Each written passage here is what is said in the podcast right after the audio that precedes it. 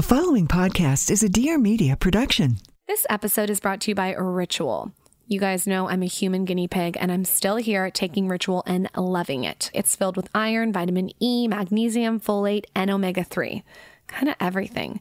It's made in the USA without synthetic fillers. 95% of women do not get the vitamins and minerals they need on a daily basis, so Ritual created a smarter vitamin with the nine essential ingredients women lack most.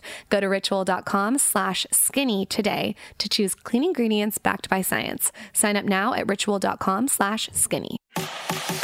She's a lifestyle blogger extraordinaire. Fantastic. And he's a serial entrepreneur. A very smart cookie. And now Lauryn Evarts and Michael Bosstick are bringing you along for the ride. Get ready for some major realness. Welcome to the Skinny Confidential. Him and her. Aha! I, as someone resisting it and speaking out against it, was threatened. Threatened with legal action, threatened with criminal action. Uh, for 15 years, I was saying, This is insane. This doesn't work. I take these people off the opiates, their pain goes away. by other doctors. They only would come to me when they also were aware that they were doing cocaine and drinking and doing other things on top of their opiates, which a lot of them did. And they were, oh my God, you're a terrible person. You're a drug addict. So I'd come and take them off everything. Their pain would go away, or be maybe a four or five on a scale of 10. When they came in the door, they'd always say the same thing 15, 18, 20 on a scale of 10. Always. They said the same thing. Take them off, pain goes away. And I was I, when Heath Ledger died. There's footage of me and Larry King going, "This is a tsunami. You don't understand what's happening here in this country." And now people understand. Now people understand. Boom, boom, boom. That clip is from our guest of the show, none other than Dr. Drew. This episode covers addiction, sex addiction, the opiate epidemic, celebrity rehab, recovery, and therapy.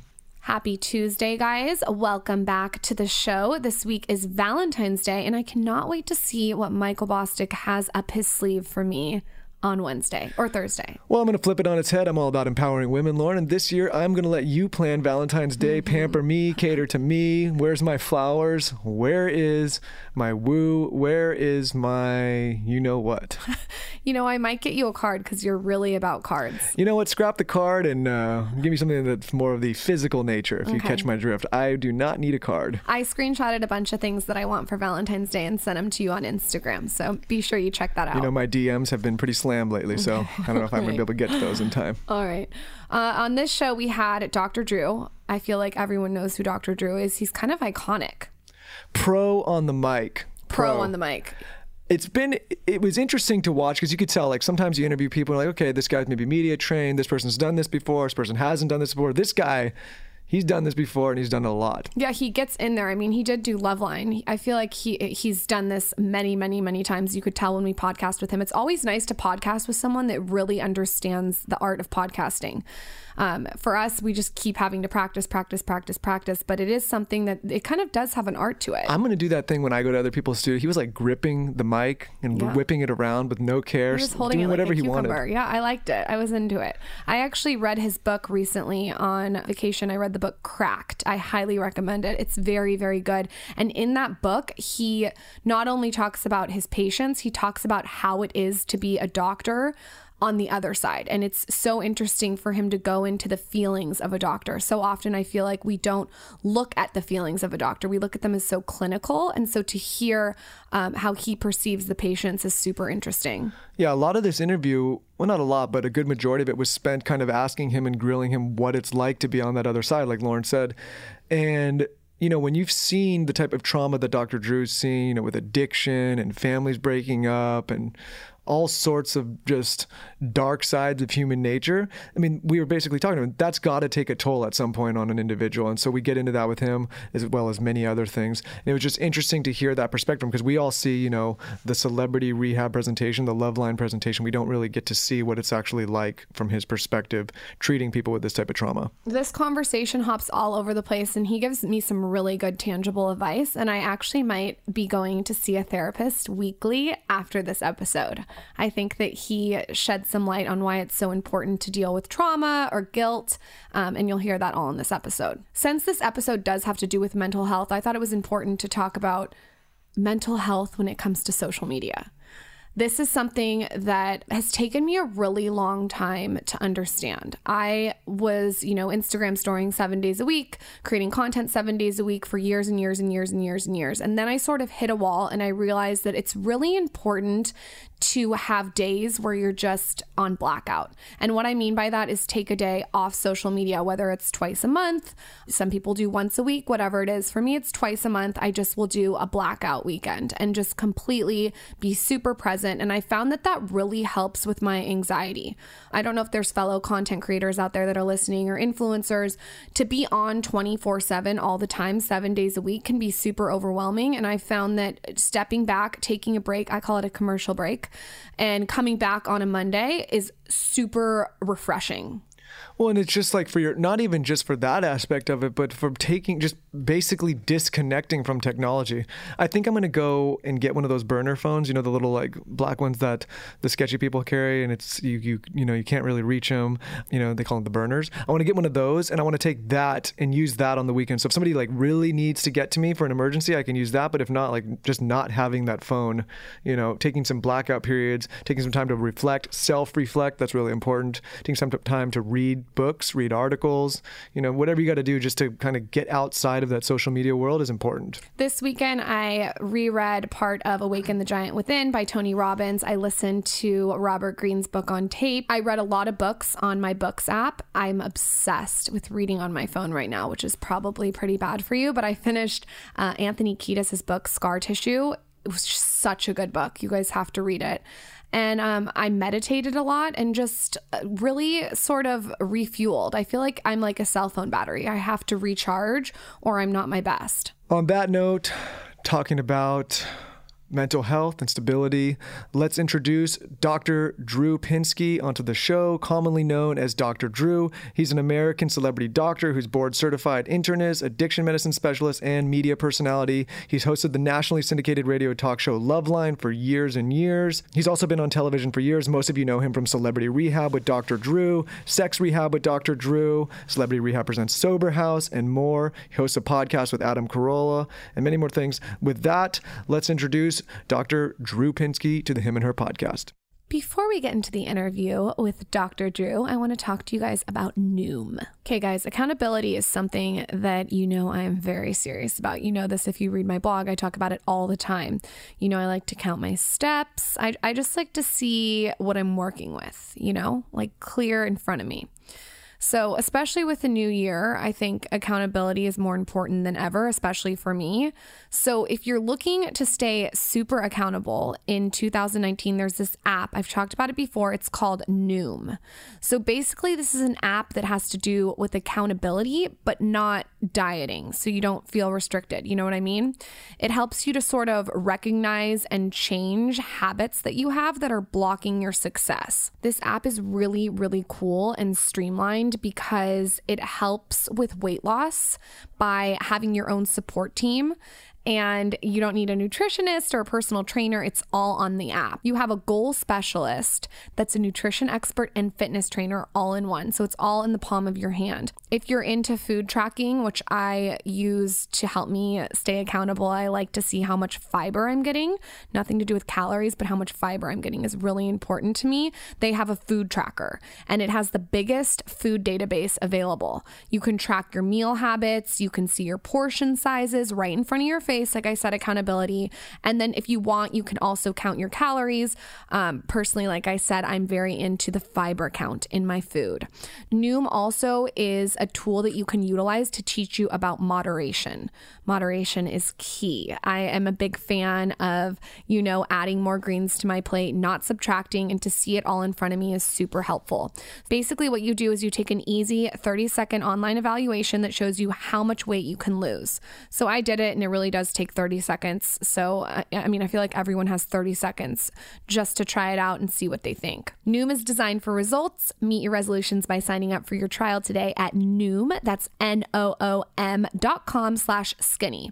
What do you guys have to lose? Visit Noom.com slash skinny to start your trial today. Again, that's Noom.com slash skinny. Start losing weight for good. All right, now let's get into it with Dr. Drew. This is the Skinny Confidential, him and her.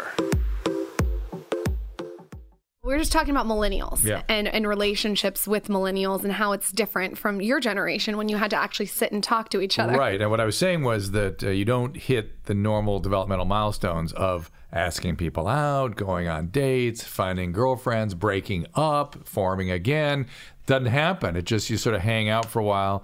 I think pornography is a big diversion. And so the eye of the tiger is sort of taken away a little bit. And then you hit young adulthood and it's all kind of mysterious, right? And now you're supposed to kind of find a relationship. And there's a lot of misfiring, let's say. Can of- you give us of failure to specifics? launch. I can. I the, there's one of the more common calls. At the time we wrapped up Loveline was now about what three four years ago something like that. We were starting to get this call very commonly. Hi, my name is Joe. I'm 24 years old, 25 years old. Uh, I met this girl. She is the one. She is it. She's the girl of my dreams. I asked her out. We went out. Didn't work out at that moment. She was busy. You know, she had things in her life. She was busy, so she didn't want to really, you know, go any further. So we're now friends, and I've been waxing her car and cleaning her carpet and uh, doing her laundry for the last three years. And now it's time. Now it's time. I'm like, what time? Time for what? time? Time for her to step up and get in this relationship. It's time. It's been three years. Three years of stalking behavior. That's what that is, ladies. That is full on stalking behavior. No matter how you characterize it. I've heard that call every time I go on the radio, every time, you know, I'm talking, somebody will call in with some version of that. Now, some of the stalking goes on in social media, but a lot of it is in person masquerading as I'm just that nice guy. I'm that friendship. She is always with the wrong kind of guy. And one day she'll see that I'm the, that, that's stalking. What That about on the other end with women? Do I you don't find that women, women are like, stalking "Oh, men? No, I don't see. Well, that's more the online stuff. Michael kind of stalked me before we got together, Mm-hmm. so maybe he could like go through that. I didn't have social media though. We met when we were 12, so I didn't back then. It You was- were, God. you there's were a little stocky at 12, I feel like. Well, that's sort of, but to be fair, a 12 year old kind of don't have, this is the point. A 12 year old doesn't have the social skills to do otherwise. Yeah, yeah. Right? They- So he's just hanging on for dear life. You're supposed to have skills at 23 when you know when the girl goes, let's just be friends.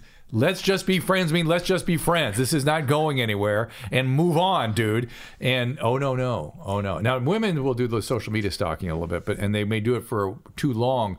But it's not. It doesn't feel so sinister. What and, and the girls are always like, "He's the nicest guy. He's been cleaning my carpet." Yeah, right. He's Yeah, just my good friend. Oh no, no, he's just my good friend. Oh no, no. Oh come on now. the best of intentions. Come what on other now. behaviors Sheesh. that you see in millennials is problematic? It could be in relationships or just in general. You know, it, it, I wouldn't. I don't. I, it, it, far be it for me to call any millennial behavior problematic because I don't know how it's all going to work out. But the one thing, you know, the the staying at home long, which you know, my generation, we were freaking tunneling out, Yeah. like like like gnawing our way out as fast as we could. There's no hurry, which I noticed, and and and as a parent, I kind of dig that. I kind of like it, and maybe it's my fault because I maybe I'm encouraging it in some level. And you have triplets. Yeah, yeah, and they're 26, 27 now, 26. And um and and on the other hand, that's very smart economically. It's very smart, and and they think of it that way. Like, no, no, I'm not going to pay rent right now, and I got my own exit over here, and uh, you guys don't bother me that much. You, you know, you're weird. Your parents, whatever. and so, uh, and so, on one hand, that may work out very well. Now, what's what's concerning to me behind that is most of that kind of I don't want to call it to launch. That, that sort of delaying uh, autonomy is trying to find your sort of ultimate course. Like there's a rather than get a job and make money, it's trying to find sort of your ultimate expression of what you want to do. And on one hand, that is amazing, right? That's fantastic. On the other, it's like, oh, what if they never find it? And do they really understand how to make a living? And so that's that's the only. I go through this with my younger siblings. It's like they they're like, well, I got to find the perfect thing. I got to find Yeah. my passion. I said the way you find that is you go out and you you know you eat Start shit for a while. You get that's work. right. You try a but, bunch of they- things. but but here's the thing. Okay. The- how old are your younger siblings? uh, they probably they're in their twenties, early twenties. Yeah, and this this is the age group I'm talking about. And, and but they they will eat shit and they work really hard when they need to. Yeah. But they're just like finding the right spot and and then they run out of steam pretty quickly if that doesn't result in something. I notice there's too a lack of patience. I think that's what I'm talking Yeah, about. it's like they want it now. Yeah. Like we were kind of talking about in the relationships, like you have access to everything at your fingertips, and they want it now, now, now, Mm-hmm, now, now, and it doesn't happen like that. I mean, you know, look at your, your career has been like such a journey. I told you I had me. read your book, Cracked. Thank you for that. I It's love that such a good read, you guys. I think it's on the Skinny Confidential book club. You have It's to my read it. It's my favorite writing experience. I wrote that with Judith Regan, and uh, we had a really I, I don't know if people hear the story, but it was really experience. People wanted me to write a narcissism book at that point, and I wrote sort of a treatment that somebody helped me with. And Judith calls me. She goes, "Let's have lunch." I go, "Okay." And she had the treatment sitting on her on her table the whole time we were having lunch. She didn't say one word about it. At the end of lunch, she goes, "What's this?" And I go, "Some you know." She goes, "You didn't write that." I go, "No, I somebody helped me." I, she goes, "I want you to write something." I go, "What?" She goes, "I don't know. Write me twenty pages." And so I went out with a tape recorder running and a story emerged about that main character just came out of me. I went home and I wrote it down, I transcribed it, and she goes, "That's your book." And she gave me the only direction that she gave me for the next six months was keep writing. And she also did Janice's book, I think. She's genius. She's Yeah. a freaking genius. I'd never been in a creative process like that, and she was so interesting. And 9/11 happened right in the middle of it, and I for about four months I couldn't write a word. It Well, the. Mm. whole book was so vulnerable. I mean, uh, you opened up as a doctor. It, you, you- normally, you would expect that book to be all about addiction and the addict, but you opened up the other side of the doctor, which was, I mean, eye opening. What doctors go through Yeah. when they're dealing with an addict. Yeah, Can yeah. you sort of? Well, that's give what I want to get into with you behind because the you've scenes? seen so many, I don't want to say horrific, but you've seen so many traumatic life experiences. Yeah, yeah. And You're, that, you're that has to have an impact. It has an impact, but you're you you get uh, spun and turned upside down by addicts, A- and your job is sort of to hold the line and stay present. As I sort of um, do less and less of that work and look back at it.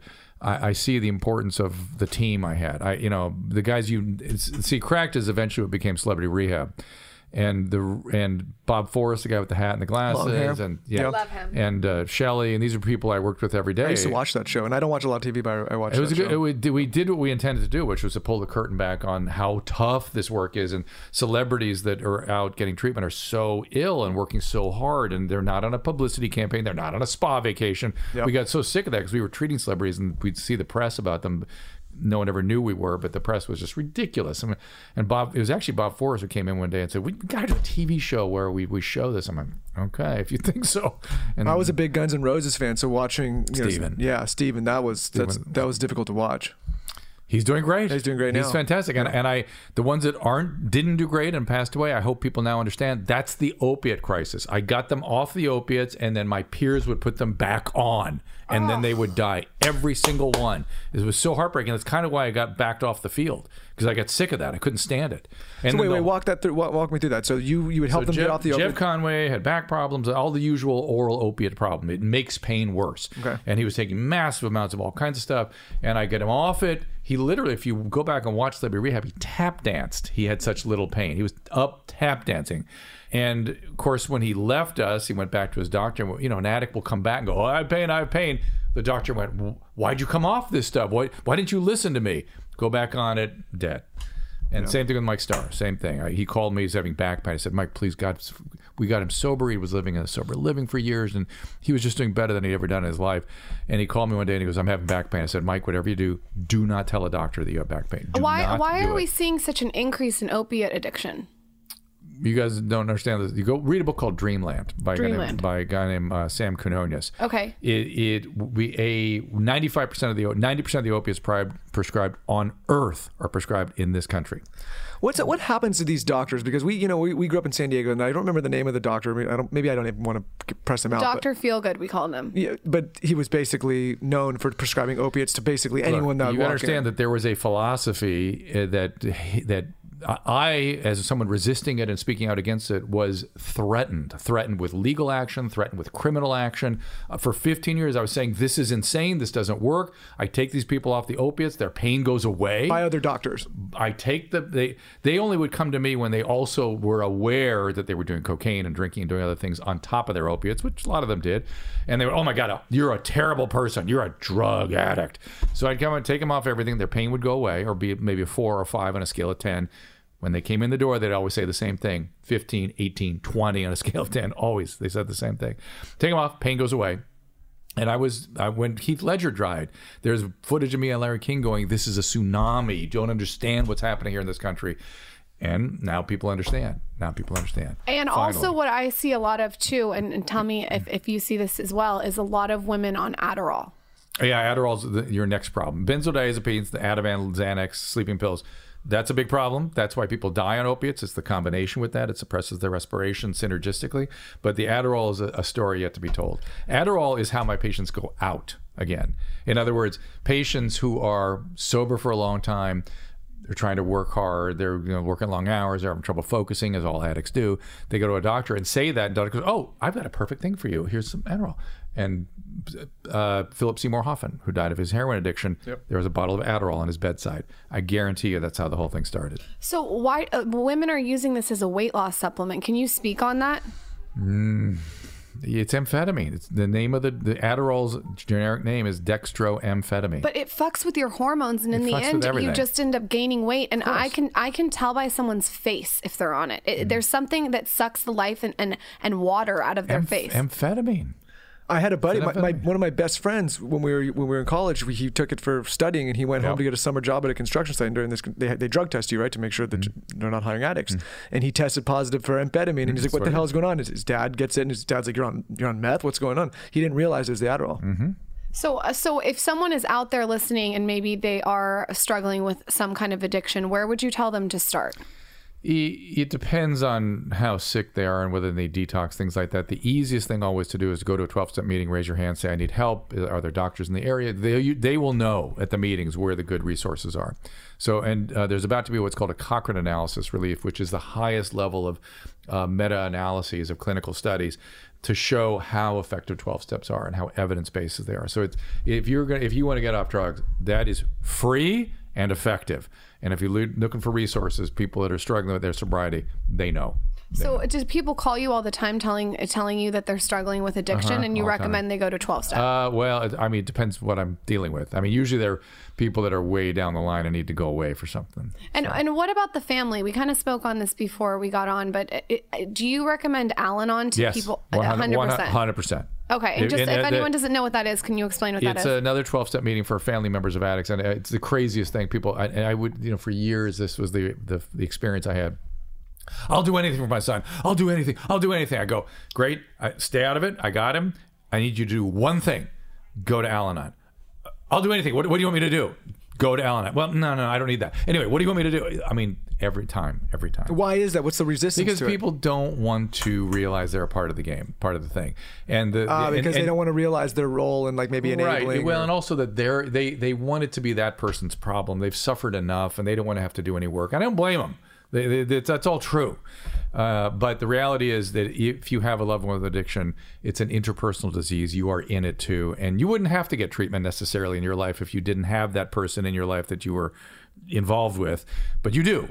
And if you're going to do what you need to do to help that person, you can either get out of their life, you can do that, you can leave with love, or you do Al-Anon, and you, that will change the way you. You got to have other people in your corner in order to understand how to manage that person, because particularly as a parent or a loved one, every instinct you have is wrong when it comes to dealing with a drug addict. So in all your experience, you know, like people say, "Oh, you got to let them hit rock bottom." That's easier said than done. You can't do it as a parent. It's, it's, it's so against every instinct you have. You just can't do it. You cannot do it by yourself. There's no way. You can't sit there and watch. So Al-Anon helps you. Al-Anon helps you do that because they they have been there. They've been through it, and they help you do these things that are so difficult. So difficult. You know what I want to talk about? Fentanyl. There's a mm. lot of people right now like that are it's terrible. it's wiping people out, and I know a lot of people that you know have, You're more likely to die of a fentanyl overdose or opiate overdose right now than a car accident. And what's happening? Oh yeah, gosh. that's crazy. And what's happening is people are lacing this stuff into other stuff. Like people, I know. maybe people think they're doing cocaine and you don't Xanax, realize. cocaine. It's in all kinds of stuff. And next thing you know, you're having a heart attack or you're, or you're dropping dead. You're dropping dead. You're not. And you don't even know. You don't even mean to do that. Correct. This conversation is getting intense. Let's cool down, take a quick break, get a little focus. I myself am taking this Four Sigmatic mushroom focus shot by one of my favorite Finnish companies, Four Sigmatic. So we've talked about this brand multiple times on this show, but I really want to tell you guys why I love these products the most and why Lauryn loves them too. So how many of you are out there drinking coffee, feeling the jitters, getting headaches, having bad come downs, not being able to sleep at night? Trust me, you're not alone. I'm in that boat as well, and I've been in that boat. That was before I discovered Four Sigmatic and their beautiful, great tasting mushroom elixirs. My favorite and the one that I got turned on to first was the mushroom coffee. When I sat down and I looked into this, I said, What the hell is mushroom coffee? Does it taste like mushrooms? Is it going to make me sick? Why am I going to be drinking mushrooms? And then I kept hearing more and more about it. I tried it and I could not believe the effects. I had no jitters, no come down. I had the same effects that coffee gives me, woke me right up, kept me focused. And then I discovered the rest of the line. They have the chaga mix, which is for wellness. They have their Reishi, which is for winding down at night. And I just fell in love with the products. Lauryn fell in love with them too. She takes the hot cacao mix right before bed, give her a little bit of that in her hot tea, make her fall right to sleep if she's getting on the old nerves. So I want to talk a little bit more about the benefits of mushrooms. Mushrooms are all natural, they support productivity, focus, and creativity, and they're perfect for kickstarting your day. If you need that break from coffee, which we all need from time to time, this is the product for you. There's a perfect substitute. And right now, for a limited time, they're offering 50% off their entire site for their winter sale. I think they only do this once or twice a year, once in the winter, once in the summer. So you can get 50% off all of their products online right now. I highly recommend the Chaga Mix, the Mushroom Coffee, and the Focus. If you're going to start in just one place, definitely try the Mushroom Coffee. Very easy to use. They come in individually packed packets that you can just pour into hot water, stir with a spoon. Very simple, can make it in about two minutes. So to try Four Sigmatic, go to foursigmatic.com. That's F O U R S I G M A T I C.com slash skinny, and then use promo code skinny for 15% off. And really, guys, try to take advantage of it now because until the 17th of this month, there's a 50% off sale completely site wide. So check it out. Go to foursigmatic.com slash skinny and enter promo code skinny for 15% off plus that 50% off sale that's taking place right now until the 17th. Guys, I'm telling you, this stuff is a game changer and you will thank me later. So let's talk about mental health a little bit. Okay. Can, can we dive into depression and anxiety in this day and age? And also, uh, you wanted to talk about women and white wine. Oh, we're going to talk about women, Women and wine. and- and I, I asked him before Rombauer you guys. women. We're gonna need we're gonna need a little bit more time. yeah, women and wine. We got to talk about that too. That's Right. on the list too. Yeah, right. So, so does depression and anxiety? This is is it's kind of like the chicken or the egg. Like, does that come before the addict gets addicted, or after the addict Well, gets it- addicted, it- or does it depend? This, it depends. It's not a universal thing. It, it, what I always tell people is that you have, if you have bad enough addiction that you need to see me. Again, this is not all addicts. These are severe addicts. I, I treat severe addicts. There's a hundred percent probability you had childhood trauma.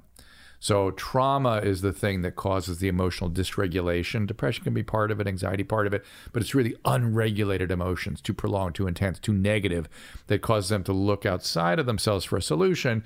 And if then you have the gene for addiction, now you trigger a second problem. So now you have trauma and addiction, and the and the uh, the wor- and the drugs work to, to quell the pain of trauma. And to, people will say, "For the first time in my life, I felt okay. I, the voice, you know, things things were all right. I could manage. I felt okay." And then the addiction gets triggered. So now you have two problems. So, yeah, and so so tr- and and by the way, once you trigger the addiction, no matter the inciting influence, until the addiction is treated, you can't really go after the other stuff. In other words, or let's put it this way more firmly, treating the other stuff will not stop the addiction. So you've buried the trauma and triggered the addiction, and you've mm-hmm. basically created two problems. You're fighting Correct. a war on two fronts. Correct. Yeah. Women and wine so I, I just i see so many moms have like mom juice and like it's mm-hmm. a, like it's funny and stuff and, and i talk about my wine all the time but i do see uh, and one of my friends her, her name is kara from the champagne diet she did a whole podcast on this Well, listen, I, I'm not the don't drink, don't do drugs guy, right? Right. I, I don't bum people's high. I don't care. you like a margarita Oh, sure. Okay. I, look, well, I, listen, these people use substances. That's part of the human experience. But I'm interested in people that can't stop and want to stop. That's who I want to help, or having consequences from their using and yet keep using. So that's the group I'm interested in. So you got to look at yourself and go, hmm, first of all, do I have a family history of alcoholism? First, do you have grandpa, mother, anybody in my family with alcoholism, or even hint that looked like alcoholism? Because oftentimes families go to great length to hide those things, right? Uh, or and by the way, the alcoholic will go to great lengths to have anything besides alcoholism, depression, suicide, whatever it is. They'll, they'll want treatment for everything else. Just don't take my alcohol away. So you got to look at your family history very critically. And if you have a first degree relative, about a fifty percent probability you got that gene. And if you like, like, like, if you like, like it, alcohol, like you love it, hmm, you got to be really careful. Now, I'm not saying you can't drink. I think that's a little unrealistic, but you got to be careful not to trigger something. Which the, the triggering What are those is triggers? well, the triggering is you lose control. And, you know, we don't know where that biological threshold is for a given individual. But if you start having consequences like relationships are affected, you know, your health is affected, and that you keep going, it's like, hmm, be careful. Be careful. It's a hard thing to watch. No kidding. Yeah, but I don't have to tell you that, and it, and you feel, you know, it's- you, you feel helpless because you, You want are, you are, and that's the horrible thing. It's you are for the most part, and uh, it's it's very painful. why did you decide to get into addiction Total accident. How? I was I'm an internist. I was gonna I was going on to be a cardiologist, but I started moonlighting in a psychiatric hospital. And I got fascinated with that. And so I just sort of stopped at primary care and critical care medicine and then kept doing this stuff at the psychiatric hospital. And then I ran their medical services. And then all the medical problems were down on the drug unit. And I got really good at taking people off drugs, didn't know a damn thing about addiction. But I was hanging out there all the time.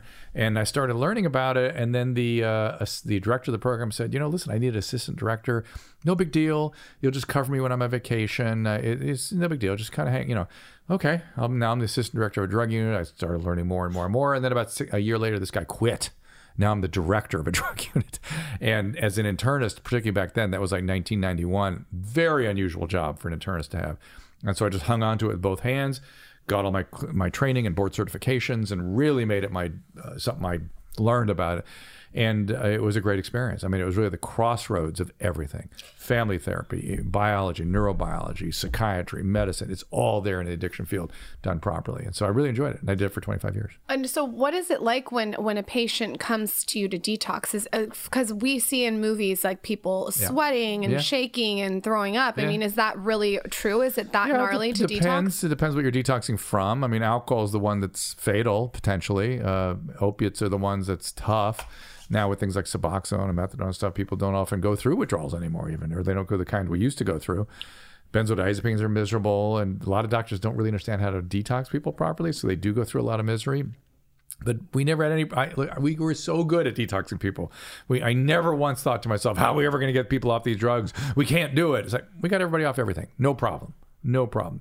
That's why I sort of was not a super fan of Suboxone, which is this tape, you know, supposedly to taper, Taper people off down. drugs. But then again, people have withdrawal, and so they stay on it. It's like get them through the withdrawal. It's so easy. Oh my we God. never had a problem with that, and we had lots of severe, severe heroin addicts. Uh, What What about uh, um, the jail system or the prison system? Do you see people going to prison and actually getting sober from prison, or do you see well them not worse? usually not sometimes worse but a lot of people you know getting people's attention and into recovery is often about cumulative loss right lose your kids lose your health lose your relationships lose your job losing your freedom is a pretty powerful Mm-hmm. uh, motivator and so a lot of people do find sobriety in prison but i'm mixed on it you know Have you been following the Artie Lange stories? Have you been following? I know anything? Artie very well. You know Artie? Yeah, I would imagine that's intense because you know he almost he almost did lose his freedom there for a minute.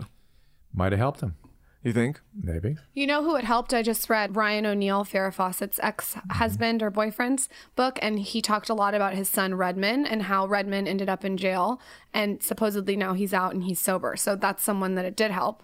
My sister, Bob Forrest. yeah, Bob Forrest was uh, Yeah. he, he was treated 24 times. It was prison that really got his attention. wow. Yeah. Wait, so is, is he is he a celebrity? I feel like I've seen him somewhere besides Celebrity he, Rehab. he was a rock star in A rock the star. 80s. Yeah. Okay, because he looks got a, there's a documentary about him called Bob and the Monster. Who was your favorite patient out of Celebrity Rehab? Who was who was your one that you It's look like- at and you're it's so like- proud? it- well, proud and favorite are two different things, right? You know, I'm proud of Jennie Ketcham, right? We treated her in sex rehab, and it turned out she was addicted to a bunch of other things. She's now a social medical social worker up in doing clinical work up in Washington. She's unbelievable, unbelievable. This is like a, a new human being and a professional, and all you know. She was a porn star and a drug addict, and all that shit she went through, she uses in her clinical work, and she's amazing. Favorite, probably Jeff Conway. I don't know why I love Jeff. I love Jeff. okay. And so him, his, I was at his bedside when he died. and It was really rough. And so, um, Let's talk about sex addiction. I don't think a lot of I, I think that word is thrown. Yep. Uh, people just throw it around. Oh, Addiction, yep. I cheated on somebody. Oh fuck! I'm I'm, a- I'm Oh, a sex no. addict. No, no. And a lot of people, you know, we've just seen this whole movement go through here in Hollywood. Like Yeah. people, oh, I'm a sex addict. What do you think about all that? well, I mean, sex addiction. It's a fully loaded question. Yeah, there's a great website called Center for Healthy Sex. If you want to sort of look on, on what's available and what that is, learn about it. But real sex addiction, when you see it, there is no mistaking it. I mean, people literally like their genitalia are bleeding. You know what I mean from the stuff they do to themselves. Oh, oh yes, or or like having peyronie's and horrible things. And and I'm going to pull that clip from Lauryn's face when you just said that. and, and uh, wah, wah. It's gonna- a quick zoom in. Yeah. and or horrible social consequences or horrible emotional con- horrible disease I, I mean it's just and and yeah, and the crazy thing about it when when you sit down and you get them into treatment they'll always say the same thing all i want and these are people that maybe with hundreds of people in the last few months will always say the same thing i just want to have a relationship they just don't know how to how to how to They don't. They're missing the emotional connection. the connection. frame. They're just, they can't get in the frame. They're of- just doing the physical. They can't get in the frame, which is trauma. When people, it's a, it's intimacy disorder, and so. So what about everybody else that's just you know maybe they're uh, not an actual addict, like oh I got in trouble here, I'm a sex addict. Get, your shit together, a hole. So is Tiger Woods a sex addict? You know, Dancing around it. Yeah. Be careful here. uh, he let's put it this way: he because I treated Rachel Uchitel, Uh-huh, right? I remember I, that. I know Oh, some yeah. stuff that you know I can't really talk about, uh, and I would just frame it this way: you can't admit somebody to a treatment program unless they meet criteria for the disease they're being treated for. There, there's there's state regulations, there's professional regulations. So if you have a addiction treatment program and you somebody now they could be entered for assessment to see if they have an addiction, but he was in treatment. And if you're in treatment and, I mean, and there's an issue. you have to meet criteria, or the program will get shut down by the state. You can't just make everybody everything. How many porn stars do you see that have sex addiction and or addiction? I, I don't see a lot of them. I mean, the you know Mary Carey I treated her, I treated Jennie Ketcham, and so I that's my experience. You know, Jenna her. Jameson, I follow her on Instagram. She just got sober and she do, she's like really killing it. She, Does she see herself as a sex addict now? I don't know. She's never mentioned that on She- Instagram. you ought to, you ought to, I mean, I've known Jenna for years and years and years, and she's a really an, a dynamic person, right? And, and you ought to ask her. She probably should probably answer she needs you. to come on the show. Her and probably would come Janice, on. Dixon, J- Janice Dickinson. I'll go up to Janice. Janice is another favorite, by Okay, the way. J- how, She- can you tell us about Janice? Because I'm obsessed Well, with before her. you know, like you know how we got you on the show is because our, our good friend Dave, our mutual friend, he Who? said Dave, yeah, Who? exactly. Oh, is he the guy that would not invite me on the cruise that you invited me on the second I met you? Yeah. Is it that guy? Yeah, see, we thought we're like, listen, who, we're like, we got to fill the boat. Like, Dr. Drew wants to come. We're gonna have you come psychoanalyze all of us I, on the I- boat. I, and- am so. I, I he. he's no longer my friend. Yeah, you were supposed to go on the yacht with us. and- Oh and my God! Don't there was say a lot again. of drinking, though. I don't know how you would have felt I've about that. all right. Uh, uh, Okay. yacht you guys, rehab. Why you guys have fun? we, we might have, we, we might be having a whole different interview if you But went on next that time, boat. next Yeah. one, next time, next one. So Dave, you I, blew it. I want to know about Janice Dickinson because I loved her books and she talks about you in her books and Yeah. she's sober now and I would love to hear about her journey because she's at clubs or Studio 54 drinking with the best Yeah. of them and Yeah. now she lives a completely different life. She is a wonderful human being, as you might imagine. She, I think the way I got, she was used to come on Loveline back in the day, and I remember one time I met her in the aisle at like an American Idol final or something. She goes, "I got a Xanax problem. I got to yeah, help me, got help me, help me, help me," and then nothing. And then she came in at Celebrity Rehab, and we got her off Xanax, or what I think it was Xanax at the time, and she had a horrible withdrawal, and it was miserable, and she was had recrudescence of horrible symptomatologies. And then she got involved in the program and she did really great. And she has horrible, horrible trauma, right? She told me about that Bill Cosby incident uh, during treatment. Uh, Really? Yeah. Yeah, she didn't talk about that in her She book. She didn't use his name. She was so was open afraid about about being it. molested by her father in her book and and and the, That's the trauma. horror that he put her through. I mean, she Right. was uh, she was open in her book. That's book. the trauma. She didn't talk about Bill Cosby, but it came out later about him. Mm-hmm. So it sounds like she was put through the ringer. Yeah, I mean, you know, Janice, and, and he wasn't the only one. He had other people. She had other people that uh, mistreated her, and that's what happens when you're a trauma survivor. You start to you are naturally attracted to and trusting of people that uh, reenact the traumas of the past. Isn't there something so special for you though to be able to sit back and see all these people that you've helped and they're thriving in their life and sober now? Yeah, but but I, as one of my my patients always humble me. One of my some of my toughest cases will go, you know, you didn't do anything. You just sort of turned me in the right direction, and they're right. They do the work. They How, do. I'm how do you compartmentalize all of this? Because for someone someone that's in your position, you're hearing about some of the worst forms of human behavior. A lot of times you're learning about this It's- trauma. How it- do you It, it, well, a lot, a lot of my own therapy, right? Right. Years and years and years and years of my own. You therapy. going and seeing your Oh, own yeah. person. Oh yeah, Guy or girl? girl. Okay. And which I think for the stuff I needed was critically important. I, I had a sort of a deficiency in the rapprochement phase of my relationship with my mother, which is the kind of going and coming. Awful. And a, a healing my own stuff put me in connected to my own feelings in a much more vivid way and helped me draw a line between my feelings and another person's feelings, right? So I can I got very, very good. This was my main instrument was being present with another person listening with my whole body, feeling what they were feeling, not not not in a contagious sense, in my own understanding that my own stuff was sort of meshing, blending with theirs, and we were co-creating an experience. But I could knew that everything I was experiencing is when I sit with somebody that's been through some horrible stuff, it's not all mine. I, I understand theirs versus mine because I deeply understand my own stuff now. And it you're not overtaken by it. You're not overcome by it. You're just a witness to it. Do you And and that's a very powerful experience. Mm-hmm. Very, yeah. do you find yourself having a negative outlook over on just like human beings in general? No, or- I'm super positive. You are okay. Mm, super positive. So, so we talked about depression and anxiety. What about uh, other disorders like Well, bi- we didn't really talk about depression and anxiety. You, Okay, you asked me about little- depression yeah, anxiety with little- addiction. What do you want to know about depression and anxiety? I have depression and anxiety. Do, uh, do you th- okay? Do you? My question: I, I- have I have. I have anxiety. Yeah, I I don't. I, anxiety don't too. think that I have depression. I think I have anxiety. Did you ever um, have a depressive episode, like when you were a teenager or anything? Before we talk about mental health, let me tell you about Ritual. If you're a listener of this podcast and you haven't tried Ritual vitamins, you guys are missing out. I have been taking them for the last eight months every single day. They're by my tongue scraper. And I am a big believer that they've made my hair and nails thicker. And they look really cute when they're next to your tongue scraper. They're not like ugly vitamins. You know what I mean? You guys know what I mean.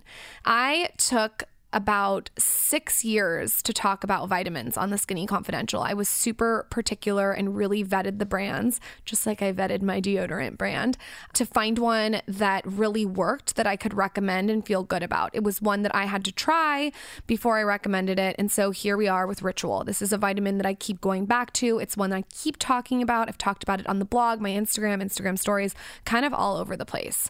So I'm a vitamin snob, as you can tell. I just feel like it's it's very very important to vet your vitamins and know exactly what you're dealing with. What I like about Ritual is if you go to their site, everything is completely streamlined. So it, it's not like you have to like do all this digging and Google all this stuff. It's everything you need to know about the vitamins. Immediately, you can see that they have no nausea capsule design, so you're not gonna like have burps or want to throw up. It's vegan friendly, gluten and allergen free, non GMO, and there's no colorants or synthetic fillers. And I think that's really important to know what you're taking every day, right? So you're not just taking something blindly. You've done your research and you're being your own wellness guru. Some of the benefits that you can expect are, like I said, hair and skin and nails. I noticed that immediately. It fills in the gaps to your diet. So maybe you're feeling low on energy or you need immunity. The vitamin supports red blood cells. We love this. Bone integrity, and it helps your body maintain tissue structure, which is great when it comes to aging. You know that I'm all about healthy aging and keeping that youthful glow. 95% of women do not get the vitamins and minerals they need on a daily basis. So Ritual saw the gap and created a smarter vitamin with the nine essential ingredients women lack most. Go to ritual.com slash skinny. Choose clean ingredients backed by science. Sign up now, ritual.com slash skinny. All right, now let's get back to the show. I didn't. My mom committed suicide when I was 18. So depression does run in my family. And I think, And you weren't after that depressed? I mean, I, I was horribly sad and devastated. Mm-hmm. And I would say I was depressed, but it wasn't depression where it was I it was couldn't. it was grief. it was grief. Okay. But so I'm, I think I'm also very um, preventative in, in allowing myself to get there, maybe. Get into the grief? Yeah, no, get into a, a depressed state. You wouldn't you wouldn't let yourself get there. I do a lot of preventative measures to try to like I work out every day. Good. I do things that are very preventative, so I don't have to ever get there. But I struggle with anxiety. Um, I know a lot of people struggle with Me. anxiety. Me, I had panic attacks when I was 19, 20. how do you- Horrible, you disabling panic attacks. that? Attacks. How do I deal with anxiety?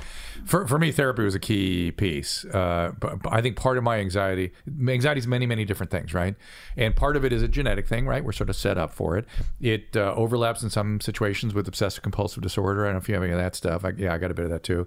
And they do tend to kind of dovetail together. And you're, Well, he, he says he makes fun of me. He's like, "You're so OCD," and I can't. It's I don't make fun of you, but I could. You, You can see do. it. Like get sometimes, annoyed. sometimes she'll get into a rhythm where like she'll be like she'll get a little bit OCD and start cleaning the house. She won't even know what she's cleaning and where things are going. It's just like it's like almost like on Mm-hmm. Yeah, and, and sometimes that's mood management. Sometimes you're feeling depressed. Yeah, so it's social. That's a sign. Yeah. And sometimes anxiety management it might be a sign of that too. It's a way of you know sort of discharging and ordering your you know feels better when you do all that. Not necessarily dysfunctional. It's in us. It's our biology. I mean, if you she if she took four hours to get out of the house doing rituals, okay, now we got a problem. But uh, just engaging a little bit of OCD stuff because OCD actually has lots of assets associated with it, right? She read my book in an afternoon. If she needed to study something, I bet she'd be all over it. You know that that kind of stuff can work to your benefit too. But for me, the anxiety that was miserable uh, was largely for me, and this is again, it's different in different contexts, but for me, it was because I was unregulated emotionally. I was not in touch with my feelings, and so and I, and I didn't, I wasn't hooked up to them. I, I just couldn't quite get there. What does that stem from? A dis not adequate time with mom, literally, not not not not attunement from the mom. What And so- about your father? he was okay, but it's different. It's different, and he was a little narcissistic and stuff. So he never really, really provided that kind of what was needed, and uh, therapy did it, no problem. So have you had to have conversations with your parents after this, or No. has this been something you've come to on your own? I mean, well, they're all gone now, but uh, but they were they're their own people. They had their and struggles. You know, my mom had all kinds of stuff, and there's no way she could have done what she needed to do as, a- as a parent. And, when uh, you have empathy and compassion, I think that helps a lot for the parent. Well, f- listen. Uh, there's there's two words that when people utter, I know they're doing pretty good emotionally. One is forgiveness, when they can find forgiveness or, or sort of a, a way of understanding other people's experiences, even when those people have been unkind to them. And the other f- word is gratitude. If you're feeling grateful for what you have, I know things are going pretty good. Because gratitude is a very powerful, very important emotion to have. You talked a couple times about narcissism. Mm. Can you uh, sort of talk about narcissism in 2018? How you We're all there. it? We're all there. We're all there. We're we've, all had, we've, had a, we've had a We're all turn. here. We've had a turn. There's like all there. narcissism was sort of uncommon. Okay. And it's funny when I was first working in that psychiatric hospital when I was moonlighting, moonlighting there as a resident in the early '80s. Um, I you know we had these forms that would be in the front of every patient's chart. It would be something called their axes diagnoses. And one of the axes was their personality disorders. And I would see every time I'd look at their chart, and there'd be all kinds of personality disorders. You know, these OCD disorders and uh, dependent personality and all kinds of stuff. And then around 89, 90, I noticed all of a sudden all those other disorders went away, and only the what are called cluster B disorders were on every chart. So that's borderline personality disorder, narcissistic disorder, sociopathic disorder, mm, histrionic. So these are all narcissistic disorders, and that's all we saw. And I thought, oh man, this has got to mean something. And people have argued whether or not it was just overdiagnosing or whatever. I think we had a turn. I think there's been a turn, and I think everything we're seeing with our tribalism and the crazy aggression we act out and the expression of everyone's got envy, right? You understand the difference between envy and jealousy? Yep. Jealousy is, hey, these guys have a cool podcast. Hmm, I want that. I'm going to have to go do that. I'm going to work hard and get that. I don't begrudge you having that. I don't want to destroy you for having. Envy is You wanna destroy. I got to destroy you because you have something. Are you have. familiar with the the author Robert Greene? Oh yeah. We just had him on the show. Oh my god, last I, want to oh, talk to him. Oh my God, obsessed you're with I him. am too. I want to talk to him. Oh my God, he's the. We just had a Oh, great. He just wrote the, the book, The Laws of Human Nature. Yeah, it was fascinating. yeah. We literally got into envy Yeah. and You jealousy. got to have him on your podcast. I'm going to. I, I, I immediately I heard him on the something else, and I sent a note off. Said, "Get him, get him, please, he's get him." so fucking smart. Yeah, I mean, yeah. you- you know, No, he He seems talks to get this about stuff. all the different like levels of narcissism. yeah, there are different levels. all the different types. Yeah. you know, There's there's different types. How do you deal with someone though that's off the charts narcissistic, like you've never seen anything like it, or do you not deal with them? Better not to deal with them. Okay. That's what he says too. Yeah, there's a book called "Why Is It Always About You" that tells you how to deal with narcissists in your life, job, relationships, whatever. And yeah, I mean, you're not going to change them. You're, you're not. You got to just sort of know what you're dealing with and be very clear about it. There was a question that came in before you came because we, you know, we always cleared the audience about what they want to hear. There's a, do you find it ironic that you guys will be talking about narcissism and we have a podcast and a platform Yeah. and you have a show? Yeah, yeah, so- yeah. No, no, it's not ironic. It's it's you. You got to own your narcissism. I, I'm kind of what's called a, or what uh, a guy named uh, oh crap, what was his name? He was a famous theorist in the '90s. Oh, I can't remember his name, but uh, he called it uh, closet narcissism or reverse narcissism, which is really codependency, right? Codependents are all about I need you to be okay. I need I got to fix you. Well, why? Really, it's for me.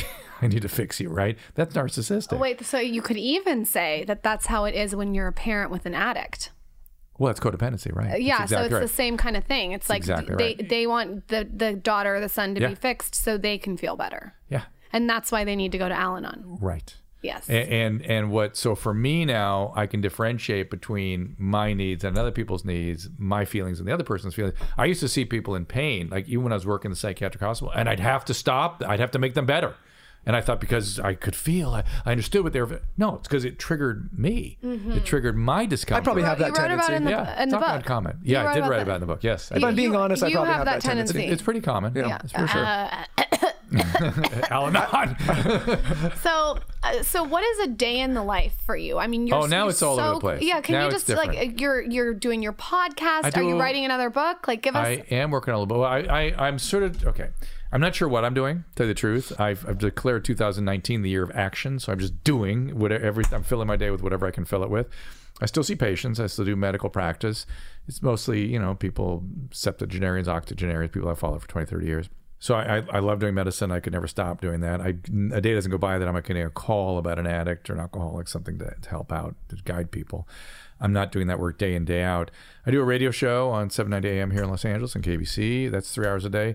I work out every day. I What kind of workouts are you doing? I do heavy heavy weights, lift heavy weights. I do I do a health fitness podcast called Soul- Soul Patrol. I do one with Bob Forrest, the guy called uh, This Life You Live. I do. You're putting uh, out a lot of content. yeah, I do. do I do a do. lot A, of I do. Me and Adam do a show every Yeah. day. I do one by myself, and yeah, and I'm gonna do some stuff with Tom Segura on the Your Mom's House platform. Where do you find the time for all this?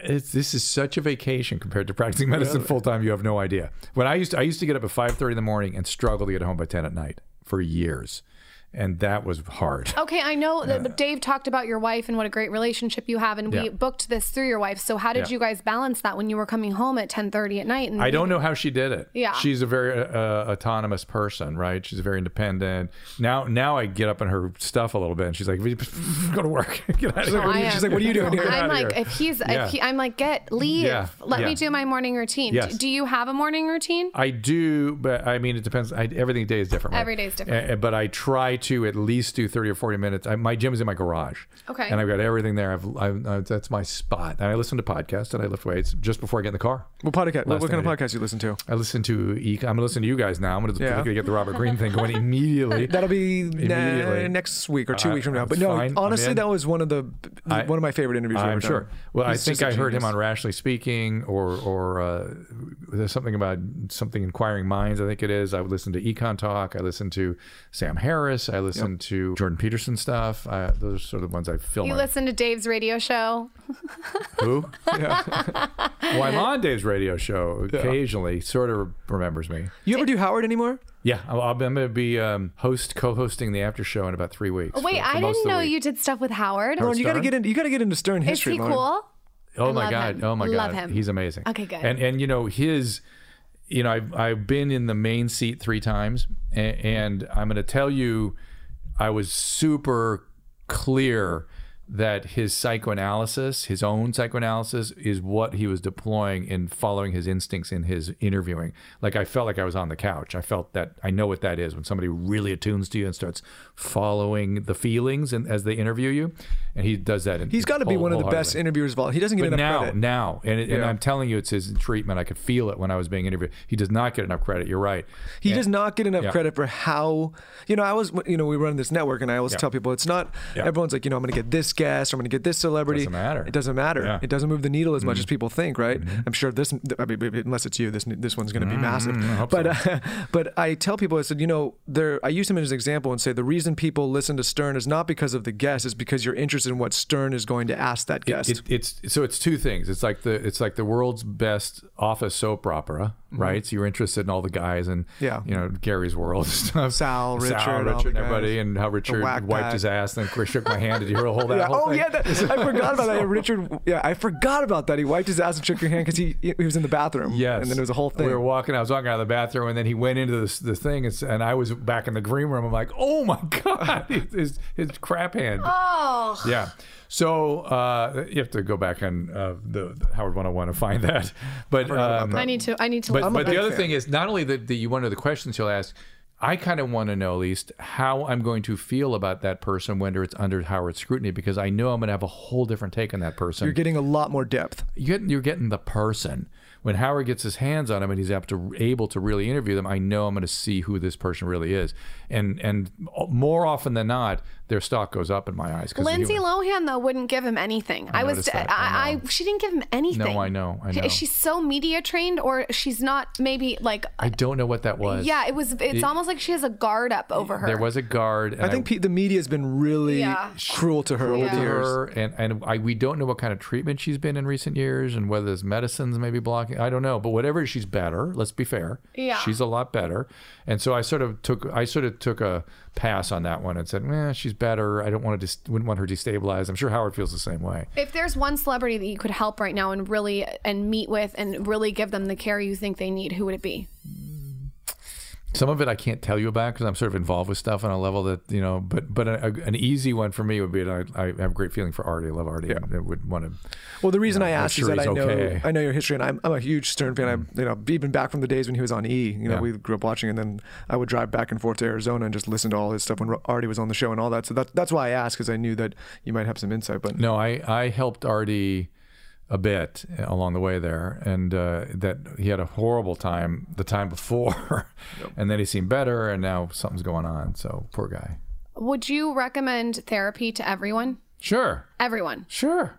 Well, not everyone needs it. I mean, I mean, fifty percent of us really need it. Yeah. Uh, but the, that narcissistic turn, I think, is because we've had a style of parenting that's not been fully attuned and fully, um, I don't know what word, fulfilling, I guess would be the word. You know, fully. But, fully okay, here's what here's a question I have. At what point does it become that you're you're blaming your parents? everything? Yeah, and, No, and like no, and um, you're ta- you're taking the victim if route. you feel grateful and you're forgiving everybody, you're not blaming anybody. Yeah. You're just it's just what happened to me, and it's you know it's left me with a little thing, and I need to fill that, and that's what this is a topic that comes up pretty frequently on this show, talking about you know like victimizing, Yeah. saying like you know we'll, we'll we'll talk about simple example like oh this person has this because they're they had this upbringing, or you know I would be there if I had that same Yeah. like how do you feel about that mentality and do yeah, you, how do you kind of combat that? It's a little dangerous, right? Because plenty of people go through bad things and end up ma- amazing, right?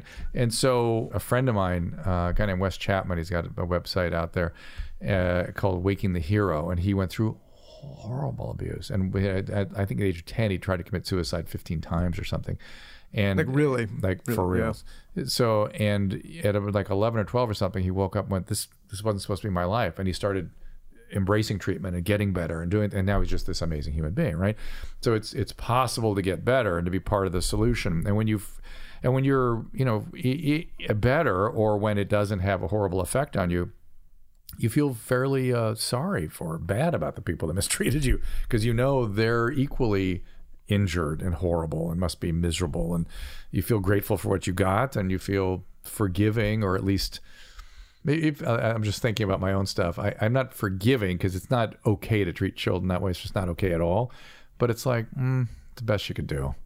What do you do as a, as a parent when you've had this this mistrust in your childhood and now you ha- now you're parenting a triplets, which is crazy. Yeah. Like how how did you try to be a better parent than your mom was to you? Uh, just try to be present. Yeah. Yeah. Just be. It's very simple. You just be there.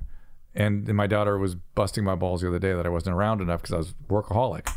Yeah. So there was my version of what I did wrong. yeah. You know what's happening now though? It's parents are there, but they're on this. Yeah. Yeah. people- we have I'm to holding up my phone. We are not good at attuning to one another. You Yeah. got to really attune and really listen and really be present. And there's a lot of parenting that's about making kids feel better or have esteem and stuff. That's not the job. That's not the job. The job is to be there, attuned to the child, while the child struggles with regulating their emotions and builds their esteem and builds their sense of themselves. Your job is not to dictate it or rescue them from what their feelings are, because then they lose the opportunity to to regulate. Would you still call yourself a workaholic? I mean, he's doing 15 shows a I, day. I, well, I, I tend to workaholism, but I don't have. I never have dread. I never feel out of control. I really love what I'm doing. I feel grateful all the time. If all that stuff went away, then I would think, "Mm, okay, watch out. You know, I just got in an argument with my mother. She's probably gonna be mad if she hears this because she was saying that you know, Michael, it's not all about work, all this. But I was telling her, I was like, you know, I I understand being a workaholic, but I also there's the other side that I really enjoy what Right, I'm you doing. love your work, it's hard It doesn't feel. It, No, I, I feel like like I would be unhappy. Like she's like, hey, you know, go home, take it easy for four hours. Right? I was like, I would, I wouldn't be happy. I don't think I would be, at least at this stage of my life. I've been a workaholic that experienced dread r- Yeah. for years, by the way, where I was just, I was just, uh, I was on a mill and I, I couldn't get off of it. And, you know, sort of, I, I- it's interesting, you know, one of the, one of the things that makes people happy, right? Happiness is an interesting topic, is um, being able to be of service to other people. And, and I always had skill where I could help people and do things for people. And I almost, I think I overindulged in it. It's po- I didn't know it was possible to do too much of it. I did it. And, and so You talked about that in your book a lot. yeah, I- I'm grateful that I could do that, but I overdid it. I overdid it. like this stuff's exciting to me because I feel like Yeah. there's certain people that could listen and actually get a benefit. Oh, you know, like me, absolutely. me going and like doing some closing some big deal somewhere like that doesn't well, get me as excited but, as but you should know like that there's something about. I, I fully support your position, and it's it's No, no, true. and it's- but but there is something about one human in the frame with another human that is fulfilling in a way that other things are not. So look look for those opportunities. All I'd say. You don't have to do it all the time like I did. Just look for an opportunity. What about guilt? Out of all the emotions that I have, that I don't know if it's negative, but the negative emotions I have, guilt is huge for me. Do you have any advice for She- people that are dealing with There's guilt? a lot of guilt. yeah. are you guilt? Uh, I'm, I'm trying to figure out a way to frame this. Are you are you when you feel guilty? Are you shattered by it, and so you avoid it at all cost? And so that's a good And so most of the time you don't feel guilty. You spend more of your time being perfect, so you don't feel guilty. Oh, now we're getting into it, Dr. Oh Drew. God. Yeah, I think that my thing I did um I did like a course with someone and my thing was like the way I got attention when I was little was was what I perceived as perfect and an over accomplisher. Um but I think the guilt maybe comes from obviously with what happened with my mom, but it's something that I still feel every single day like I feel guilt when I can't be in more than one place or I feel guilt when I have to work and and it's I always just feel that emotion a lot and Yeah. I don't know how to deal with it. She'll it. feel guilty even if like maybe like something happens, like something good happens for her brand and it's progress. So, so here, here's what it feels like to me, and I'm pretty good at sort of feeling people's stuff.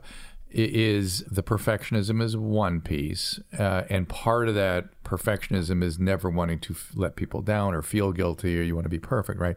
And then lo and behold, in spite of that, your mom committed suicide, and so that guilt of not being there or being somewhere else and not being able to be in two places at once and being around her and being for her, but whatever that craziness spin is, is is with you. It's unresolved grief is really what that is, right? So what do you do? You go to therapy? Yeah, it'd be pretty easy to get through that. You'll would have to tell me who your therapist is off air. Okay. I feel like if, Or I a feel, I- if. Dr. Drew's therapist, I bet, is a real killer. I, I've got some, I've got some out this way too. So Okay. I've got things in my back pocket. Okay. But but but it but I, I see the pain that it even talking about it it, it so that's with you to this moment, and I don't think that's really guilt.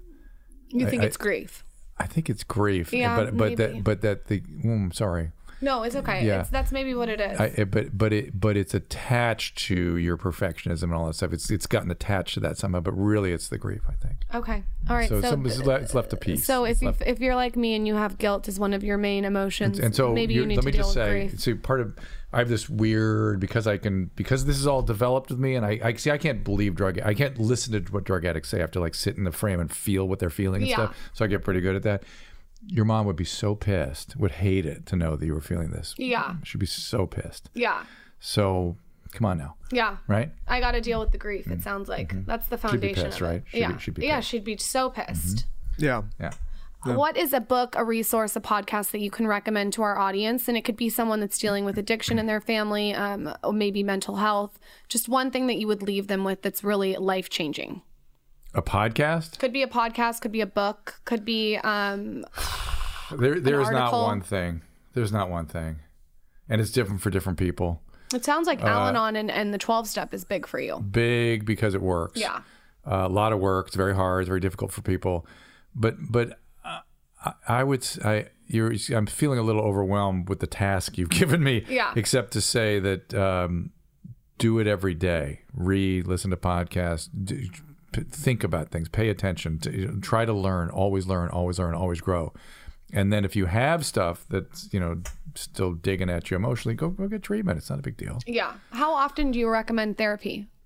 I, I don't know. I, I, It's different all around. Yeah, gotta kinda I- my it out. guess is you may want to go a couple times a week for a little while, just to- couple times for a a little week? while, for a little while. Oh, like by a little while, I mean like a few weeks to get because Okay. it, feels like something somebody's got to jump on. That sounds heavy. yeah. Okay. Yeah, All right. yeah, yeah. Because it is heavy. That, Okay. That's why I'm saying that. But it's important to deal with because if you yeah, don't and then deal it may with it, and then it may sort of be over, right? Yeah. It may be kind of. There's Yeah. a lot of people. it could be a pretty that, quick thing. Yeah. This kind of stuff. Yeah. what we try to always like you know there's a lot of people looking to externals to you know fix issues or problems or Yeah. you know and Yes. there's a there's very little actually looking internal Yes. right? It, it, let me let me. I'm trying. You you asked such a huge question, and I, I, let me just say, the answer is other human beings. Whatever whatever question you have, the answer is other people. Happiness, fulfillment, meaning. It's all about others.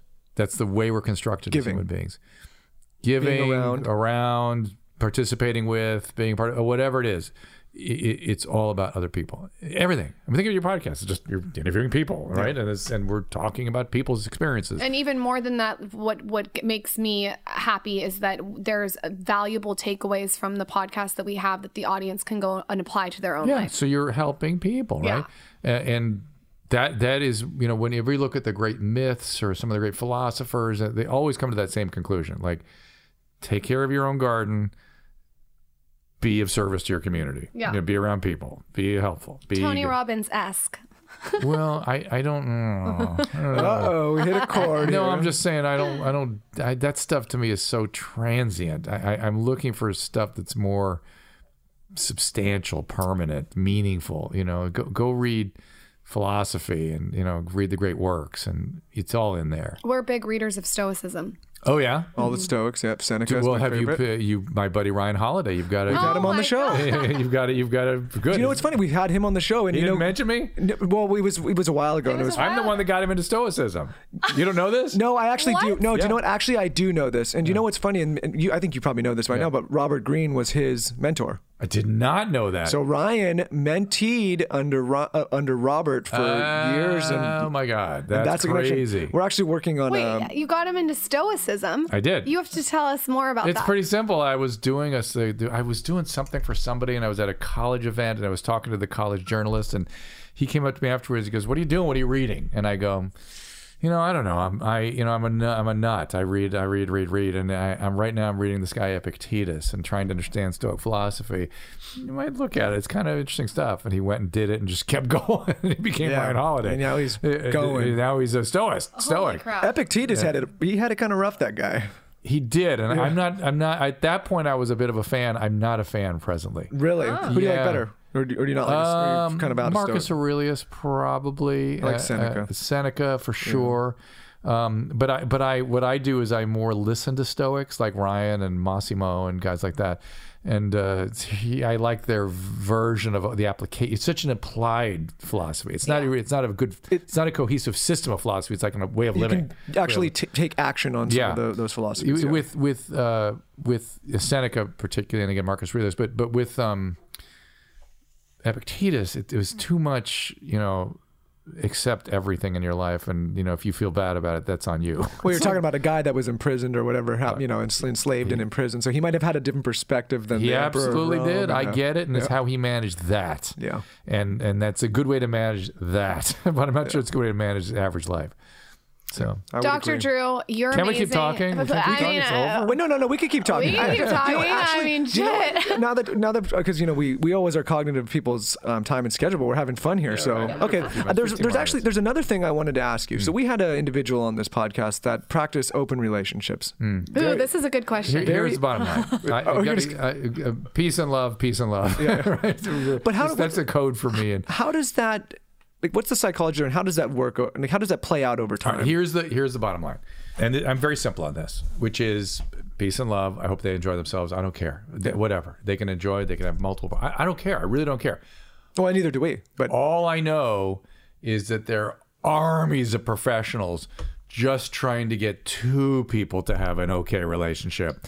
You bring in another person, Or- it becomes just one more person, it becomes exponentially more complex. And my experience has been even in people that claim to be in these wonderful poly- polyamory things, there's always unhappiness when when you close the door and talk to some of the people and there's always a meltdown down the line that has to be dealt with I just kind of like look at it as like, okay, maybe I'm with Lauryn and then with someone else. Like, what you know? Okay, I'm like, say thank you for your time today, girl over here. I'm going back to Lauryn. Like, what happens to her now? Or same thing if Lauryn was with someone It's else, what not- happens to him? It's not intimacy. You can't you can't spread real intimacy around. It's hard to do that. We're just not wired for that. And so if you are avoidant of intimacy and you don't, you know, then okay, then you can have pieces of yourself here and there and hide parts of yourself and not be fully present and open in a relationship because you're just kind of you're one thing and one thing and one thing and another. And God bless you if that's how you manage your relationships. But man, my experience has been that tends not to go well.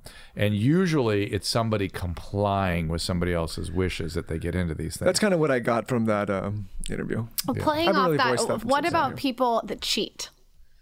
Like uh, the, the Ashley Madison scandal that yeah, happened. very common. uh, Cheating's very common. So I- common. It makes makes me sad. Are they cheat? Like, what is the reason that they're cheating? Is there one reason, or is it a Nah, medley? e- medley. I mean, men are cheating. Women are cheating often because they're not getting emotional needs met. You know, and men are cheating because they We're can. animals. They're animals. They're they're not really. They just yeah. It, it's more sexual, physical. How does it end up normally? How does it end up? Yeah, always in disaster. No, not always. But it's it's again it diminishes the relationship. And you know and people usually kind of know something's going on. They feel they usually blame themselves or they feel something and it makes you a little crazy if you feel like something's up and you don't know what it is and then the partner doesn't come clean about it. It can pass over time. It can and it can pass even when the patient the other person becomes presents it and there can be forgiveness but it, it changes things it does change things either way Uh, with, with your wife, and you said you were home at ten thirty at night. I mean, I can only imagine you working all day, working for other people, helping other people, and then coming home and being married and having to turn that intimacy card on, wh- whether it's um, you know sexual or romantic or whatever. How did you guys maintain that flame when you were working your ass off? it it wasn't hard for me. I don't. She never said she- we'll have you have to talk to her. I mean, for me, I was when you're workaholism, you're just in it. And and and when we had the kids and stuff, I felt like I was spending more time at home. I felt like I was around a lot, even though my family tells me I wasn't. Um, so I don't know. You know, and we were in a survival mode a lot of early part of our marriage on, on two fronts. You know, me working so much and trying to survive financially, and then trying to survive th- three kids simultaneously. I mean that that happened in our first year of marriage, and it was Triplets in the first year. Yeah, and so Holy we were into survival mode almost immediately. So we went from this couple that were traveling and having fun, enjoying each other, to this like, oh man, we got to survive this, and uh, and it took about five years to get over that hump. Three kids at once, Yeah. three newborns at In once. the That in year is one, gnarly. that's, that's Crazy. It was- it was well, like what? It, like what? My hair turned gray. It was that color. the year one, it turned gray. within That the is first year. gnarly. Three, three crying babies. Yeah. Did you Yeah. guys have help? Oh yeah, you had to. You had to You help. Yeah, of course. And Okay. and you know, it's very stressful. I can't even talk about it anymore. But when we um had we became pregnant with triplets, the obstetrician set us down and said, "Don't do this. Have twins. We'll reduce." They, they call it selective reduction. And we were like, and, they, and they, he handed me all this data. It's like the marriages don't last. The kids have emotional problems. He goes, I'll get you three healthy babies, but don't do this. Don't do this. This is not advisable. And so we went, we spent a weekend the, the Dana Point Ritz Carlton, you know, just locked herself in the room. I was like, what do we do? What do we do? What do we do? And finally, I, I felt like a poker player. Took all his chips, just went all in. We're just we're just all in with this. We can't we can't do this. We're done. We can't Yeah. do it. Uh, and we just both committed completely, everything we had, and it worked out for us. And now where are your kids? They're at college. I think you said in your You book. graduate schools and stuff. You know, they went to great colleges. Any and- doctors? No, No doctors. No. Anyone want to be in addiction? No, No. no. They they saw how tough that work was. They're Yeah. like, why do that? Yeah. it's like, Yeah. no way. So if you were to recommend to our audience one book, because I know you've written a couple of where to start, would you say to start at Cracked? I, that's the book I love the most. Okay, I Yeah. really like that. the book, you narcissism guys. book is a little outdated right now. So I am. I'm. I'm. You go to my website. I've got a ton of stuff there. I've got on it right now. I've got the history of the opium addiction crisis. I've got. I'm going to write a series on narcissism. I'm working on that right now. So I'm going to write an updated thing about narcissism. You should write it with Robert Greene together. Hmm. You- I bet you wrote a book with 50 Cent. You, you and Robert Greene is like dream It's an interesting collab. idea. Yeah. I would because it's you've got the doctor Mm-hmm. expert and, and someone that's been through the addiction and all these different behaviors, and then you have someone like Robert who is so you know Thoughtful. smart with Yeah. history and, and he's such a good writer and he puts it in layman's terms. That would be a fucking. I'm gonna. I'm gonna go bug Ryan about that. His Yes. books Yeah. are books that I and I told him this when I when we Yeah. interviewed him. They're books that you don't just read, but they like get inside you and you have to study them. It's just I don't. It, he did like the it's incre- 24 ways of human nature or something. Uh, yeah, he did that just Yeah, recently. He did yeah. the 48 Laws of Power. He you know, also Mastery. said Yeah, on yeah. this podcast that he likes writing books with people that you wouldn't expect him to write a book with. So maybe like someone like Put in a good word for me. Yeah, w- I think We're you and Robert now. Greene. Let's do it. right. I'd be into that. Where can everyone find you? Pimp yourself out. Go to my website. That's everything. Get on the contact list there. drdrew.com. Yeah, and at Dr. Drew, right? For Insta? Uh, yeah, for no, uh, Instagram is Dr. Drew Pinsky, Okay. Dr. Drew Pinsky, Okay. but uh, Twitter is at Dr. Drew. Love it. And uh, yeah, it's Thank all- you so much for taking the time. This is pleasure. It's fun. We gotta do that Open invitation. Come on anytime. Sorry it took so long to book. That was That's okay. on No, no, me. no. That's everyone. That's everyone. It takes a long time. We'll to take vote. it into consideration when we're doing the boat list uh, this Yeah. year. Uh, no, blame your friends, Krista and Dave, for that. Krista and Dave, Who used to be my friends, whom I will never forgive. thank you for right, taking the time. Thanks, Dr. Drew. Your support is what keeps this show going, you guys, and we're always looking to see what guests that you want on the show. So, would love to know who you want to see. Tag someone that you want to see on my latest Instagram. And if we pick the person that you've recommended, I will send you some TSC swag, some stickers, pop socket, maybe a bookmark.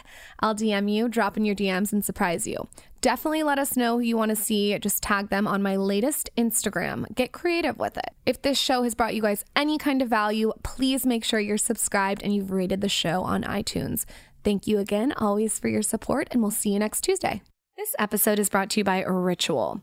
You guys know I'm a human guinea pig, and I'm still here taking Ritual and loving it. It's filled with iron, vitamin E, magnesium, folate, and omega 3. Kind of everything.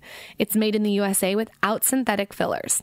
95% of women do not get the vitamins and minerals they need on a daily basis, so Ritual created a smarter vitamin with the nine essential ingredients women lack most. Go to ritual.com slash skinny today to choose clean ingredients backed by science. Sign up now at ritual.com slash skinny.